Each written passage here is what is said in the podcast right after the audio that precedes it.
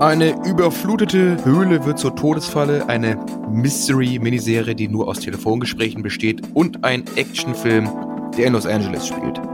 Diese drei Filmtipps erwarten euch in der heutigen Episode und damit herzlich willkommen bei Filmrausch, dem Podcast von der Nordwestzeitung für alle, die auf der Suche nach guten Filmen und Serien sind. Jede Woche erwarten dich bei uns drei Tipps. Wir sprechen über Filme, die schockieren, Serien, die die Seele berühren und verstaubte Klassiker aus längst vergangenen Tagen. Wir sprechen über Western mit skrupellosen Bösewichten, über Dramen, Komödien, Thriller, Kammerspiele und Kriegsfilme für besonders Artgesottene. Wir, das sind zum einen mein Kollege Michael Diederich. Er ist echter Filmjunkie, was konkret heißt, er sieht meist über 300 Filme, Schrägstrich Serien im Jahr. Ansonsten, ja, was ist Michael für ein Typ? Eigentlich ein ganz passabler. Wenn er nicht gerade im Kino oder vor dem Fernseher sitzt, dann schwingt er gerne mal seine 1,91 Meter aufs Rennrad, tritt ein paar Kilometer kräftigen Pedalen. Und ja, Michael, moin erstmal. Moin Nils. Und den Typen, den ihr gerade gehört habt, ist wie gewohnt unser Moderator. Und er wird uns durch jede Sendung führen. Kennen wir jetzt mittlerweile auch. Und in seiner Kindheit war seine Lieblingsserie Vicky und die starken Männer. Finde ich nach wie vor immer noch ziemlich albern, muss ich auch dazu sagen. Und ich glaube, in seiner Freizeit geht er oft laufen, fährt auch ein bisschen mit dem Fahrrad, trainiert aktuell auch für den Triathlon munkelt man so im Flurfunk. Und alles weitere sehen wir, glaube ich, in dieser achten Ausgabe, wenn ich mich nicht verzählt habe. Ist das, das richtig? müsste die achte sein, genau, glaube ich auch. Ja, nice. Und ja, wir haben hier mittlerweile schon die zweite, den zweiten Versuch unserer Aufnahme. Es ist ein bisschen zu später Stunde hier alles gerade und ähm, ja, wir steigen das Ganze mal ein bisschen lockerer heute Abend ein. Michael, was magst du am liebsten eigentlich im Kino? Popcorn oder Nachos? Weder noch, weder noch. Wir hatten es auch mal in der Folge. Ich bin da nicht mit warm geworden mit dem Zeug da im Kino. Ähm, ich sag mal, eine Nussmischung tut's auch. Echt? Wann hast du denn das letzte Mal eine Nussmischung im Kino gesehen? Bei welchem Film? ich war jetzt letztens im UCI-Kino im Nordhorn äh, zum ersten Mal. Ist ein Luxuskino. Mehr Beinfreiheit, bequeme Sessel, Höhen verstellbar top. So richtig Wellness-Kino quasi. Richtig Wellness. Was hat dich denn dort hingeführt, wo du normalerweise eigentlich hier immer von den Oldenburger Kinos schwärmst? Die Liebe. Nur Echt? die Liebe, ja. Wahnsinn. Wahnsinn. Und äh, das Tolle ist, da kriegt man natürlich erstmal eine Freikarte fürs Kino. Okay, die Liebe hat dich dort äh, hingeführt und jetzt hast du einen Film mitgebracht, den du auch dort im Kino gesehen hast. Das ist aber ein ganz anderes Genre. Was haben wir denn da? Und worum geht's da genau? Hallo? Hatte da jemand ein Actiongewitter bestellt? Ich glaube schon, ich glaube schon. Da wollte jemand ein bisschen geballern, ein bisschen Verfolgungsjagden, Blaulicht, Explosionen haben. Das war ich. Ich hatte das bestellt. Und genau das habe ich bekommen. Die Story gestaltet sich folgendermaßen. Will Sharp, gespielt von Yahya Abdul Mateen II., benötigt unbedingt Kohle, um eine lebenswichtige OP seiner Frau zu ermöglichen. Genauer gesagt, es sind 231.000 US-Dollar. Und Hilfe bekommt er von seinem Bruder Danny, der von Jack Gyllenhaal gespielt wird. Dieser hat immer ein paar krumme Dinger am Laufen und er sagt direkt, yo, du willst 231.000? Ich kann dir sogar noch mehr geben. Schön, dass du da bist. Wir machen gerade einen Banküberfall und steig mal, steig mal ins Auto rein, fahr einfach los, komm, du bist nur Fahrer. Das ist alles wie in so einem Comic fast, so ganz schnell, ja komm, ja. Und dann äh, sagt er so, ja, wirklich, aber ich will nicht. Habe ich dich je hängen lassen? Ja, nee, hast du nicht. Ja, komm, mach mit. Ist alles geplant. Hier sind meine Jungs. Dann siehst du da irgendwelche aufgepumpten äh, Typen da rumstehen mit Knarren in der Hand. Und dann steigt er damit ein. Und dann machen sich die Gebrüder Sharp äh, auf zur Federal Bank of irgendwas. Und das klappt alles nicht so ganz, weil ein Polizist die Filiale immer observiert und eine Spezialeinheit Danny Sharp auch schon ins Auge gefasst hat.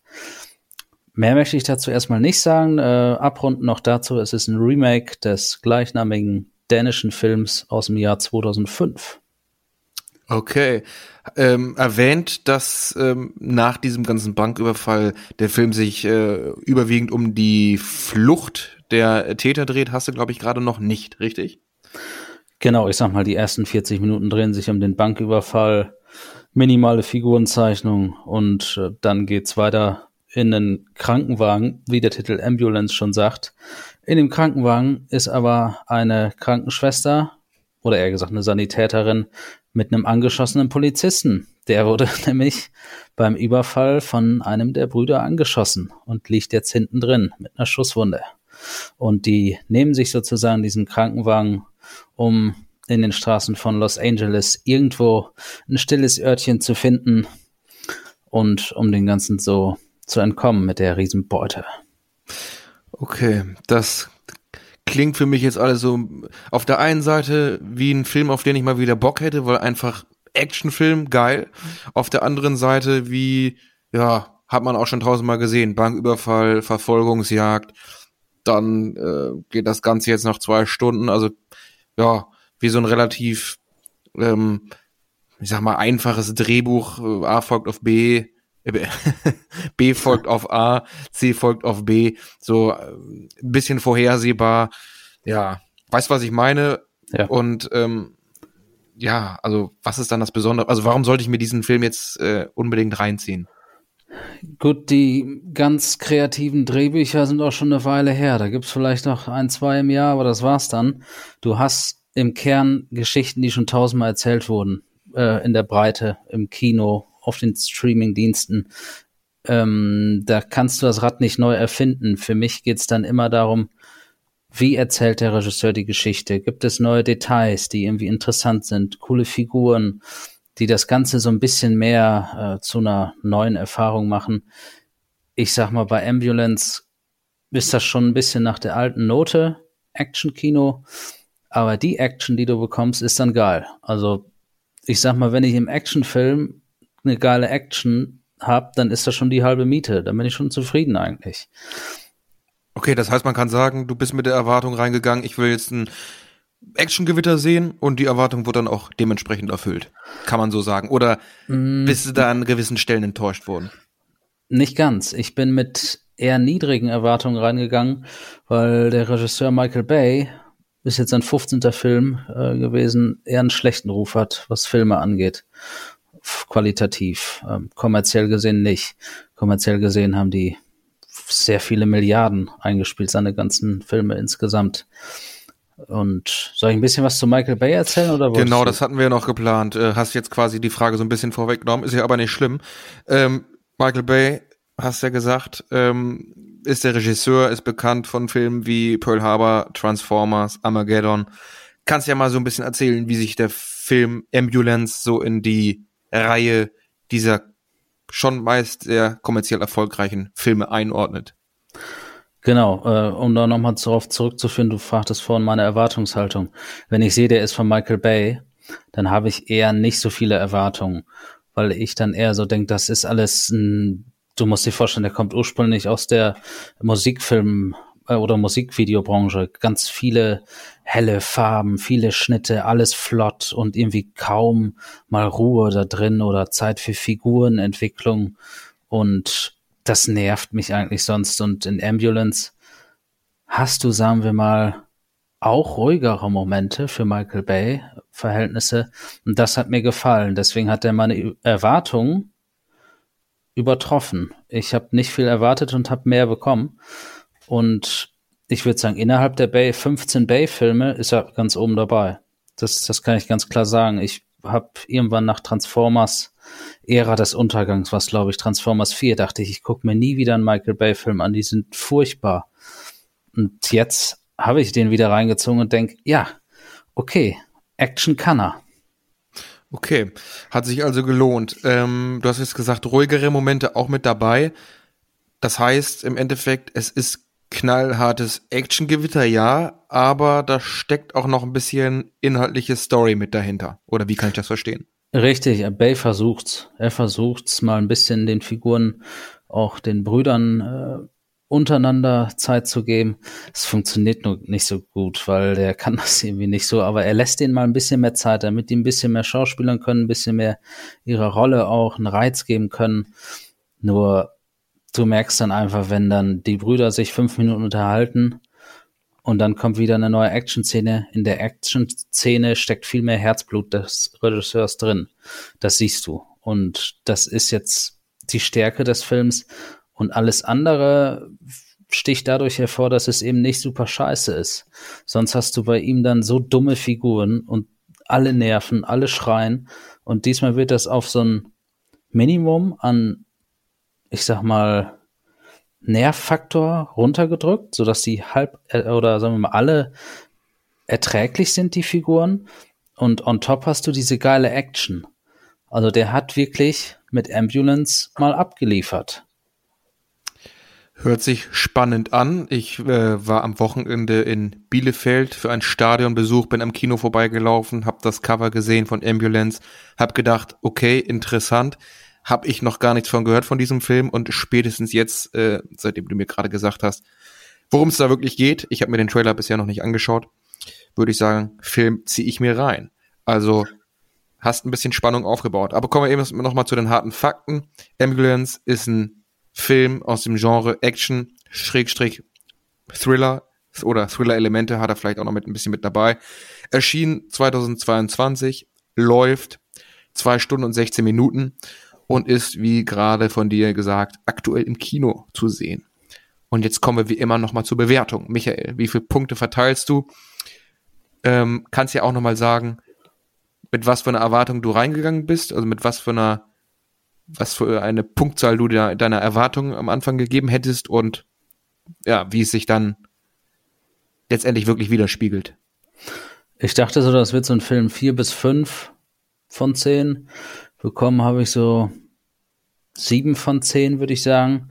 Also doch einige Punkte mehr als erwartet, weil er das richtig macht. Vor allem in die ersten 45 Minuten, wie der Banküberfall gezeigt wird das ist schon spannend, weil du weißt jetzt nicht genau, wer auch von den Nebenfiguren jetzt weiter noch dabei ist, wie das Geballer endet und der Überfall. Und da macht's Michael Bay sehr geschickt. Dann im Krankenwagen, da hat so ein bisschen so seine Schwächen. Ich denk mal, wenn dich eine Polizeikolonne verfolgt und mit Helikoptern, da muss man doch irgendwann mal auf die Idee kommen, auf die Reifen zu schießen. Die, die tun so. Oder halt aufzugeben.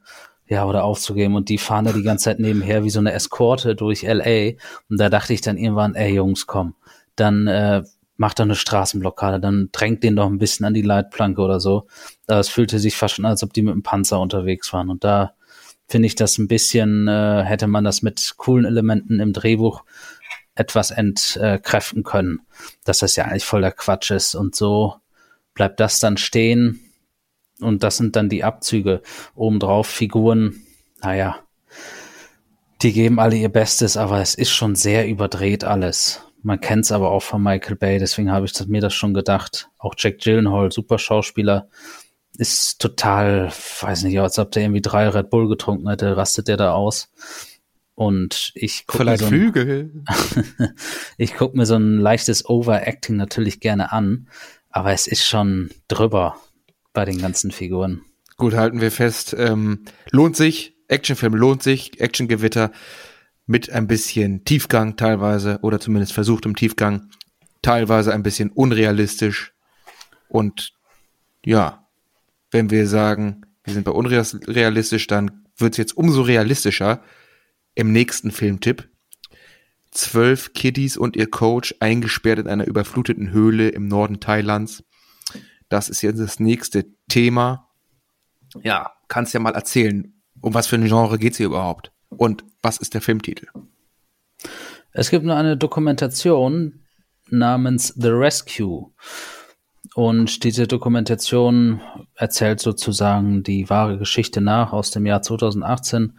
Während der Fußball-WM, parallel verlaufend dazu, ähm, ist eine Gruppe von Teenagern überrascht worden in der, was habe ich mir hier notiert? Ja, ich habe heute Notizen. Nils, da guckst du, ne?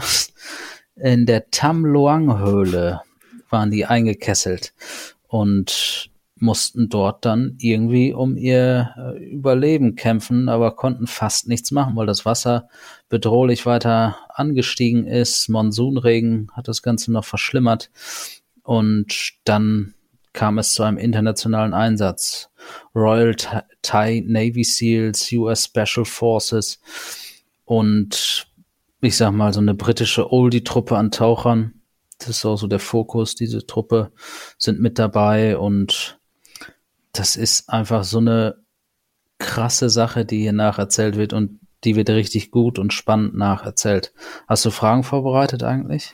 Nee, ich wollte gerade, ja, äh, Fragen habe ich vorbereitet, haben wir vorhin zusammen vorbereitet, aber vielleicht können wir nochmal kurz zusammenfassen. Also es geht hier um dieses, hast ja gerade schon gesagt, Fußballteam mit ihrem Coach, die sind da unterwegs in Thailand und da gibt's offenbar viele Höhlen. Wusste ich auch nicht, aber es scheint so zu sein und die sind da in die Höhle reingegangen weil man das anscheinend äh, hobbymäßig dort zum Teil so macht und hast ja gerade schon gesagt, sind überrascht worden, sind da nicht mehr rausgekommen, weil das Wasser halt gestiegen ist. Und vorbereitete Fragen, die ich habe, ja. Wie viel an Originalfilmmaterial sieht man denn in dem Film? Also wurde das, wurde dieser ganze Rettungseinsatz, die Kinder mit ihrem Coach da wieder rauszuholen, wurde das alles gefilmt? Wurde das teilweise nachgespielt? Besteht der Besteht die Doku größtenteils aus Interviews oder wie ist das Ganze aufgezogen? Es ist eine Mischung aus allem. Es gibt Interviews mit äh, vor allem diesen Briten, diesen, ja, was soll ich sagen, Anfang, Mitte 40, wenn überhaupt, jährigen Tauchern, die erzählen das nach. Dann gibt es Live-Aufnahmen, sehr viele sogar meistens vor der Höhle, wie da alles logistisch aufgebaut wurde und organisiert wurde der Lageplan und so weiter. Und dann gibt es auch Bilder von den Kids, weil die Taucher waren mit Kameras ausgestattet und haben dann auch die Kinder fotografiert, um sozusagen den Familien zu zeigen, hier, das ist auch dein Kind. Und für jeden, der äh, selber Kinder hat, ist das ein furchtbares Erlebnis. Und ich konnte es mir bis zu irgendeinem Teil auch gar nicht mehr mit der Lockerheit angucken, mit der ich zum Beispiel Ambulance geguckt habe, weil das einfach so eine schlimme Situation ist. Die Kinder sind da eingekesselt. Man hat eine ganz geringe Chance, da rauszukommen. Und äh, um deine Frage zu beantworten, es gab dann auch so Nachdrehs, was die Tauchszenen jetzt betrifft. Ja, vielleicht kannst du noch mal erklären, was hat die Rettung überhaupt so schwierig gemacht und wie viele Tage waren sie überhaupt in der Höhle eingesperrt? Also wann waren sie wieder raus? Nach neun Tagen wurden die Kinder das erste Mal gesehen und nach weiteren neun Tagen waren sie gerettet.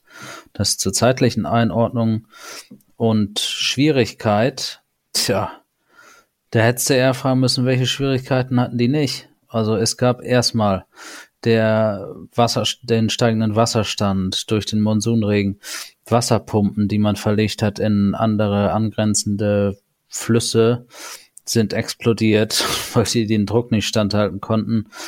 Es war ein internationaler Einsatz, immer damit verbunden, wer hat die das sagen? Es war sozusagen dann auch von der Befehlskette total schwierig und undurchsichtig. Man hat diesen Culture Clash, thailändische Kultur versus westliche Welt, sag ich mal, wo dann irgendwie so ein Zauber betrieben wird und äh, höhere Mächte beschwört werden, damit die Kinder rauskommen. Dann siehst du die Briten, die dann nur denken, was macht ihr da eigentlich für einen Quatsch? Ähm, dann hast du die, sag ich mal, eher weniger ausgebildeten Taucher, bis auf die Briten, die da rein mussten. Die Thailänder waren nicht gut ausgebildet. Ein Taucher ist dabei gestorben. Und der logistische Aufwand hinter dieser ganzen Mission ist immens.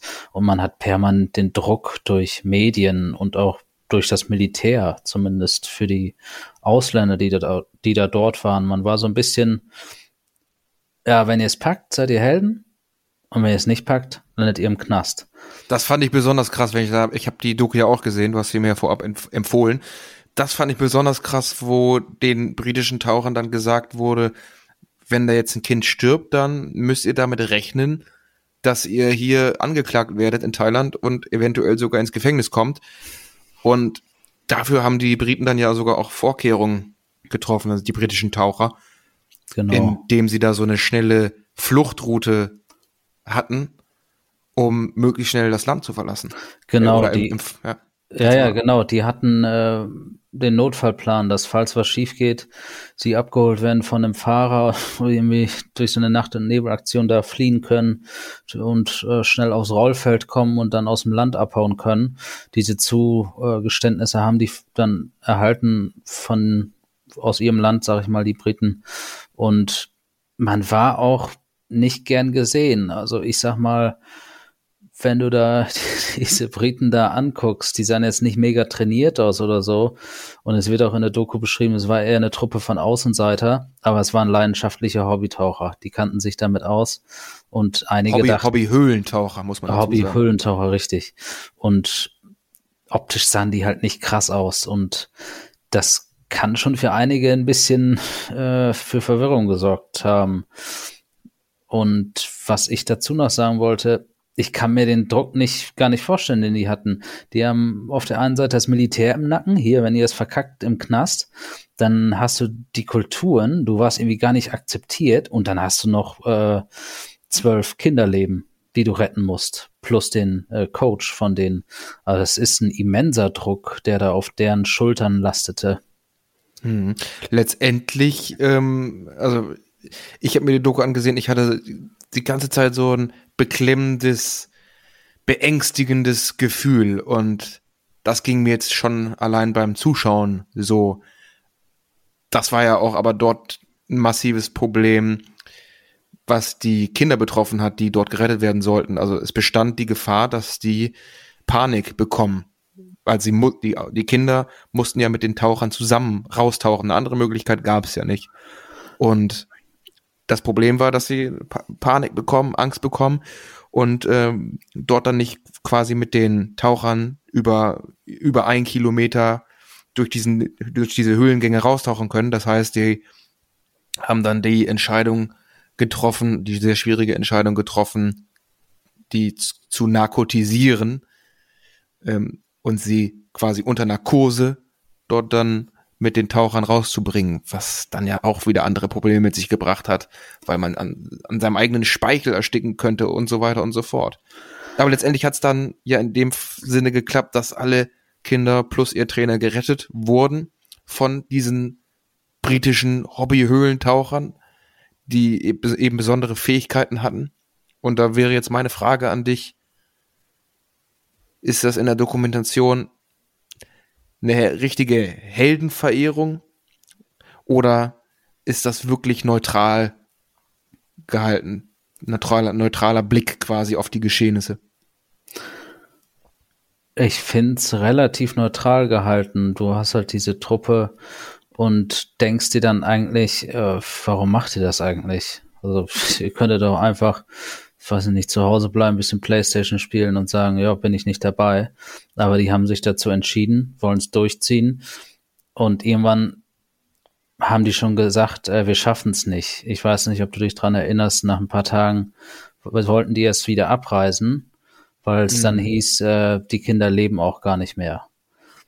Und dann gab es doch noch mal eine Kehrtwende und dann waren die doch noch mal da und noch mal drin und haben die Kinder gesehen. Und ich sag mal, diesen Heldenfaktor hast du gar nicht. Dieses, was wir aus amerikanischer Sicht da immer auch durch die vielen Superheldenfilme natürlich kennen, diesen ganzen Heldenkult.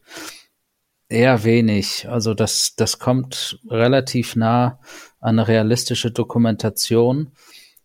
Das Einzige, wo ich wieder dachte, ach, typisch. Irgendwann steht so ein amerikanischer Seal oberkörperfrei vor einer Gruppe von Menschen und hält irgendeine Rede.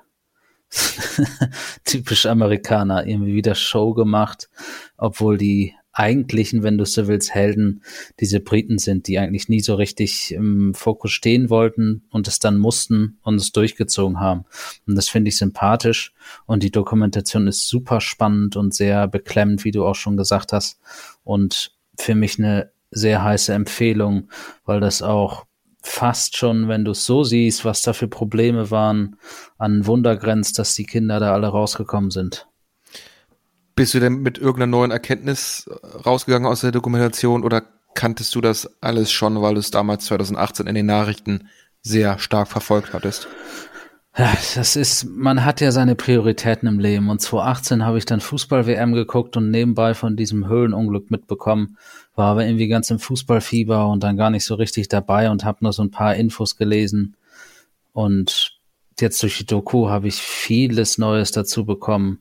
Das ist auch sehr viel Material von Bodycams, von den Tauchern, äh, Bildaufnahmen von den Kindern, als sie das erste Mal gefunden wurden die dann zum Beispiel gesagt haben, ja, ihr seid da, ihr habt uns gerettet. Und dann mussten die sagen, nee, ähm, wir gucken nur, ob ihr noch lebt, wir versorgen euch und wir überlegen jetzt, wie wir euch rausholen.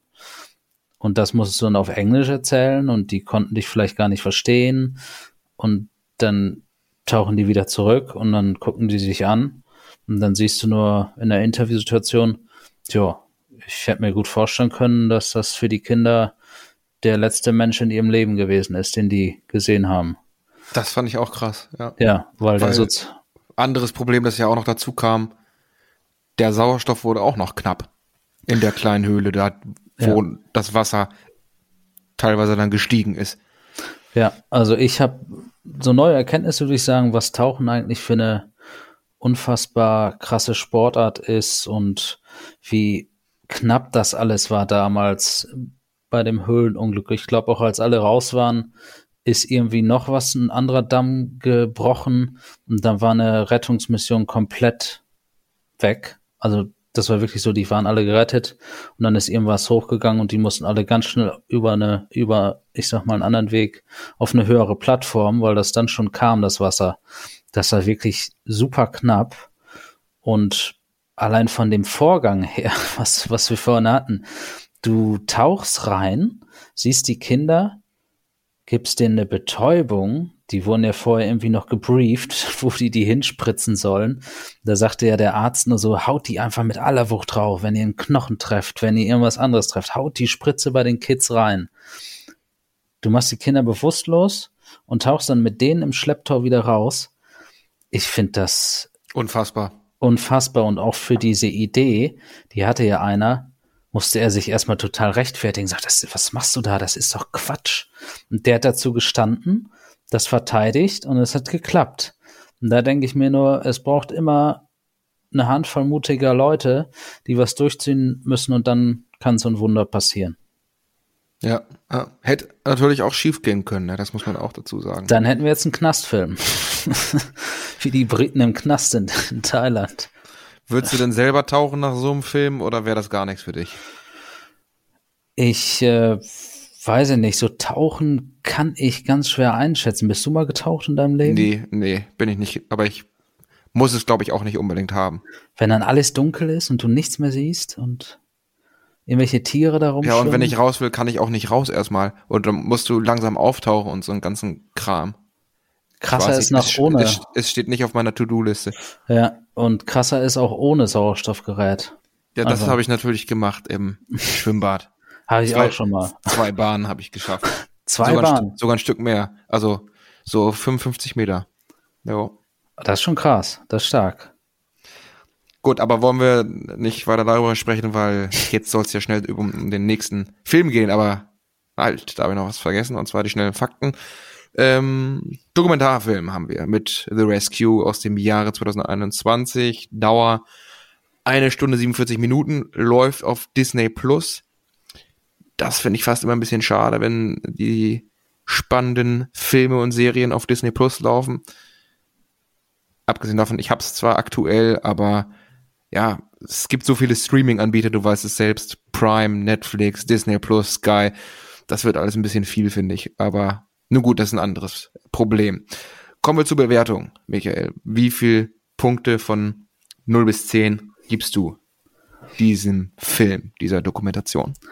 Bekommt 8 von 10 und was wir anfangs mal unserer Folgen hatten, Genrewertung, 8 von 10 ist da, glaube ich, sogar zu wenig. Wenn du jetzt sagst, innerhalb aller Dokumentationen, dann wäre es schon für mich fast eine 9. Ich glaube, ich habe selten so eine starke Doku gesehen. Aber filmübergreifend, ach, genreübergreifend ist es eine 8 von 10. Was du eben sagtest, nochmal, äh, also Bewertung ist abgeschlossen. Was du eben sagtest mit den ganzen Streaming-Diensten, ich würde halt gerne sowas haben wie Dayzone, das für Sport gemacht hat, so dass du sozusagen alle Plattformen zu einer machst. Du Ja. suchst dir sozusagen Und dann hat man noch ein bisschen mehr Geld, ist dann ja auch in Ordnung, aber man kann auf mehrere dann halt zugreifen. Ne? genau, du bist halt komplett abgedeckt und musst nicht 20 Abos parallel haben, ist einfach einfacher, äh, einfach. Das geht halt schon auf den Sack, wenn man es mal rustikal sagen will. Ja, ist echt so. Aber naja, das ist ein Thema, da könnten vielleicht Startups mal ihre Finger reinhalten. Ja, vielleicht gründen wir ja noch so ein kleines Startup. Jo. Im Business sind wir schon mal, im Filmbusiness. Aber jetzt kommen wir zum Tipp Nummer drei. Calls heißt die Serie, ist eine Miniserie. Ja, was ist das denn überhaupt? Calls ist, würde ich sagen, eine neunteilige Miniserie.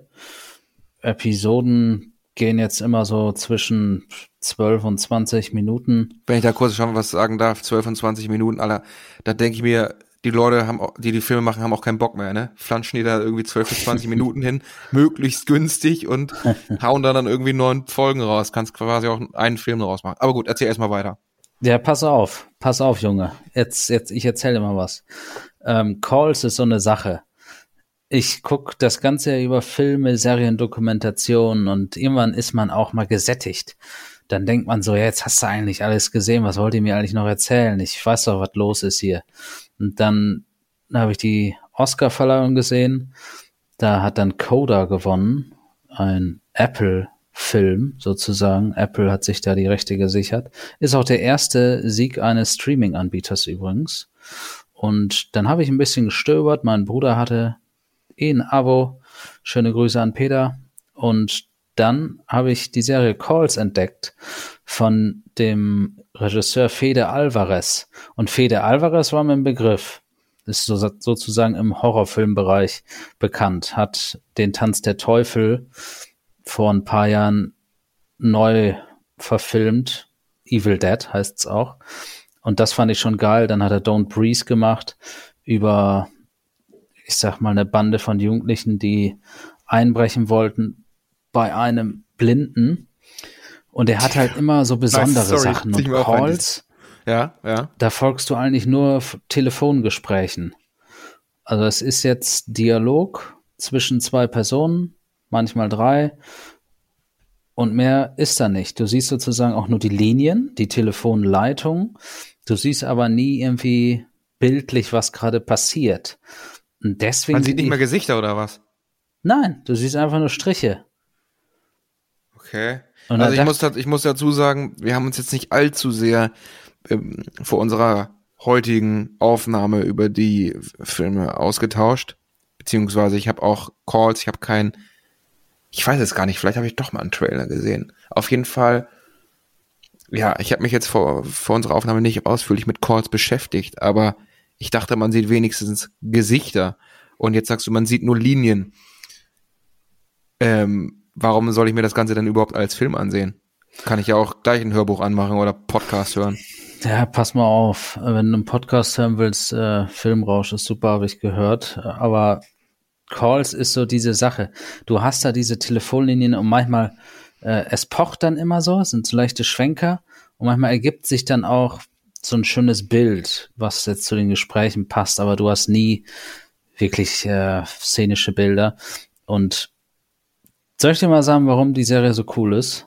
Mach mal. Am besten du sagst mir das mit so einer Begründung, dass ich mir mein gerade gekündigtes Apple Plus Abo wieder neu bestelle. Es ist was anderes, weil du nur die Stimmen hast, die Dialoge und dadurch ist deine Vorstellungskraft viel größer. Wenn du dir einen Horrorstreifen anguckst, wie einer abgemetzelt wird und Blut rumspritzt und Körperteile abgetrennt werden, das siehst du alles, denkst du dann so, ja, kann man mal machen, aber was soll das jetzt? Und bei Calls ist das so, dein Gehirn denkt sich das alles drumherum, um diese Dialoge. Und das ist total gruselig teilweise. Es ist total schockierend. Es ist total geil gemacht. Und so ein kreatives Projekt auf die Beine zu stellen, man muss natürlich sagen, die Amerikaner oder ich sag mal Regisseure, die in Amerika arbeiten, klauen auch viel. Es ist auch wieder eine Neuauflage eines französischen äh, Films oder einer französischen Miniserie. Das sind ja richtige Klaumeister. ja, und dadurch ist die Vorstellungskraft angefixt. Du stellst dir das alles vor. Ich, ich mache einfach zwei Beispiele, das ist jetzt alles nur Gelaber. Ähm, einmal gibt es, also die Grundstory ist sozusagen, dass die Welt untergeht, weil die Zeitachsen sich verschieben. Du hast äh, Leute, die telefonieren miteinander. Der eine ist aus der Zukunft, der andere aus der Vergangenheit und dann fragen die sich, hä, was ist das denn? Wie du bist ja ich? Wie kann das sein? Es gibt einen Piloten namens Barry hat seine Passagiere an Bord und auf einmal hört er so was ein Geschrei hinten. Was ist denn hier jetzt los? Und alles halt nur mit der Tonspur. So folgt man ihm. Was ist denn hier los? Was macht ihr da? Ähm, ich habe die Namen jetzt vergessen. Jessica, die Stewardess kommt rein. Jessica, was ist da los? Ja, die Passagiere drehen durch. Die haben gerade in den Nachrichten erfahren, dass wir abgestürzt sind und alle tot, keine Überlebenden. CNN und die anderen Nachrichtensender haben schon berichtet. Pilot Barry, will erstmal seine Leute beruhigen und sagt dann, wie, wir stürzen doch gar nicht ab. Wir sind hier auf so und so viel Fuß. Das kann überhaupt nicht passieren. So, dann kriegt er einen Anruf von irgendeinem General. Ja, sprechen wir da mit Sergeant Barry. Ja. Und dann sagt Barry, wieso höre ich, dass wir abgestürzt sind? Wir sind Flugnummer, keine Ahnung, 732. Nee, sie sind abgestürzt. Und dann stellen die raus, dass die nicht die gleiche Zeitlinie haben. Das Flugzeug ist in einen Sturm geraten und abgestürzt, irgendwo bei Phoenix.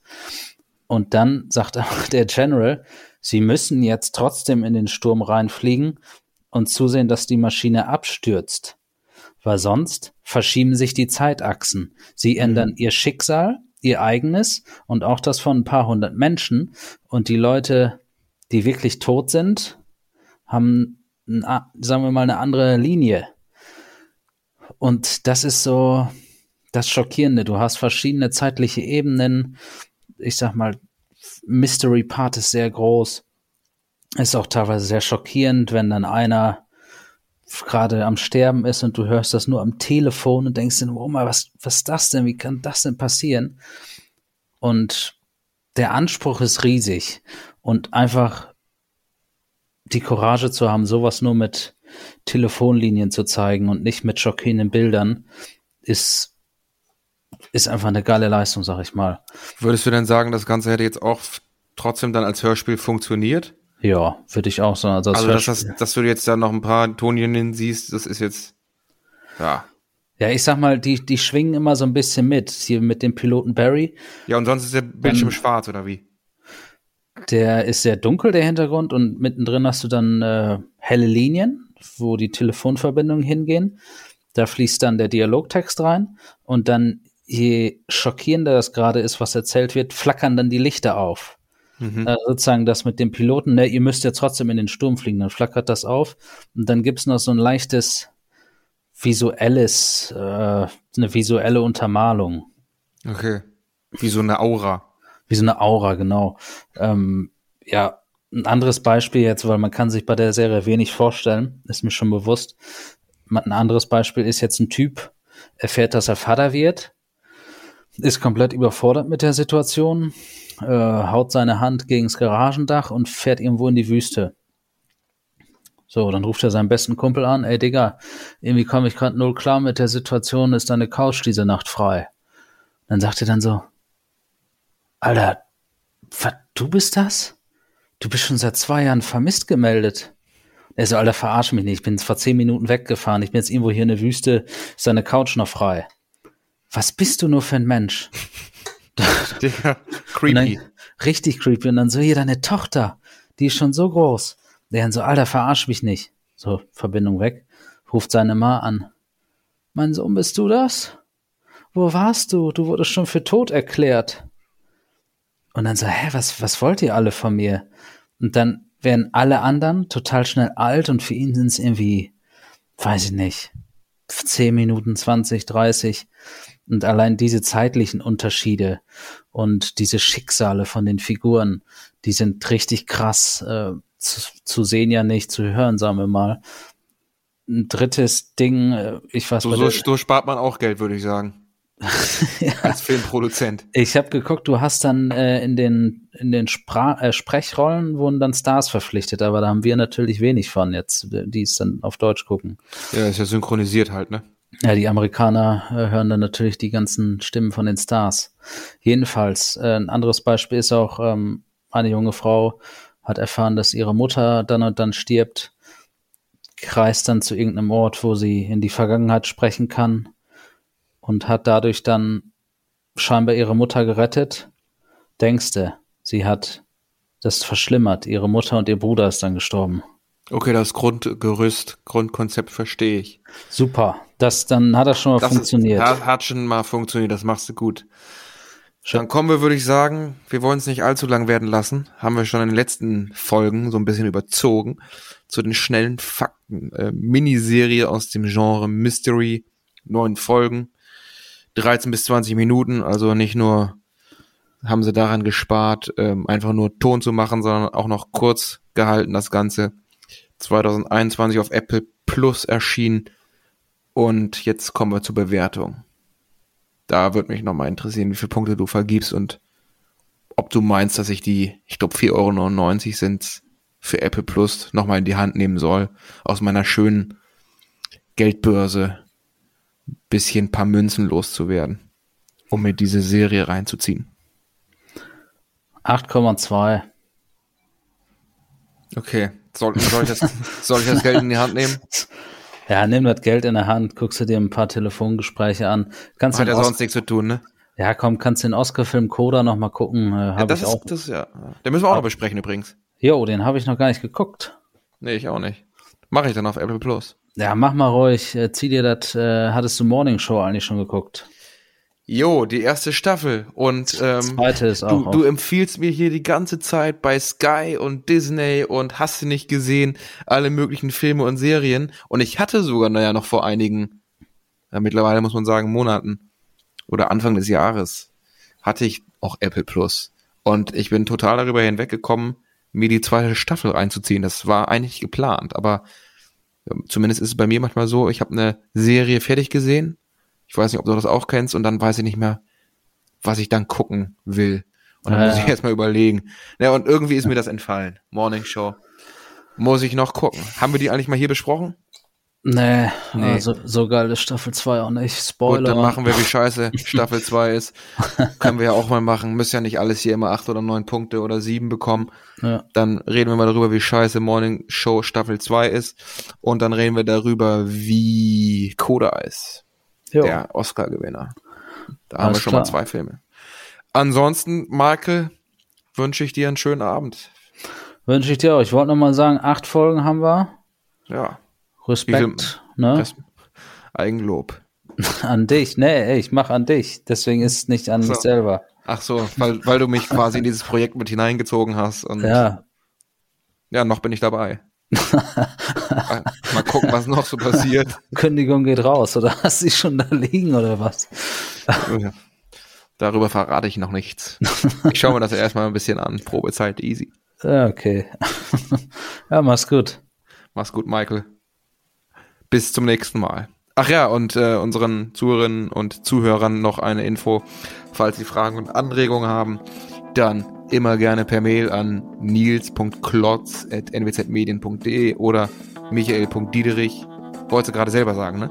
Naja, komm, mach jetzt. michael.diederich.nwzmedien.de Da immer gerne alles raushauen. Äh, kleine, kleiner Side-Fact.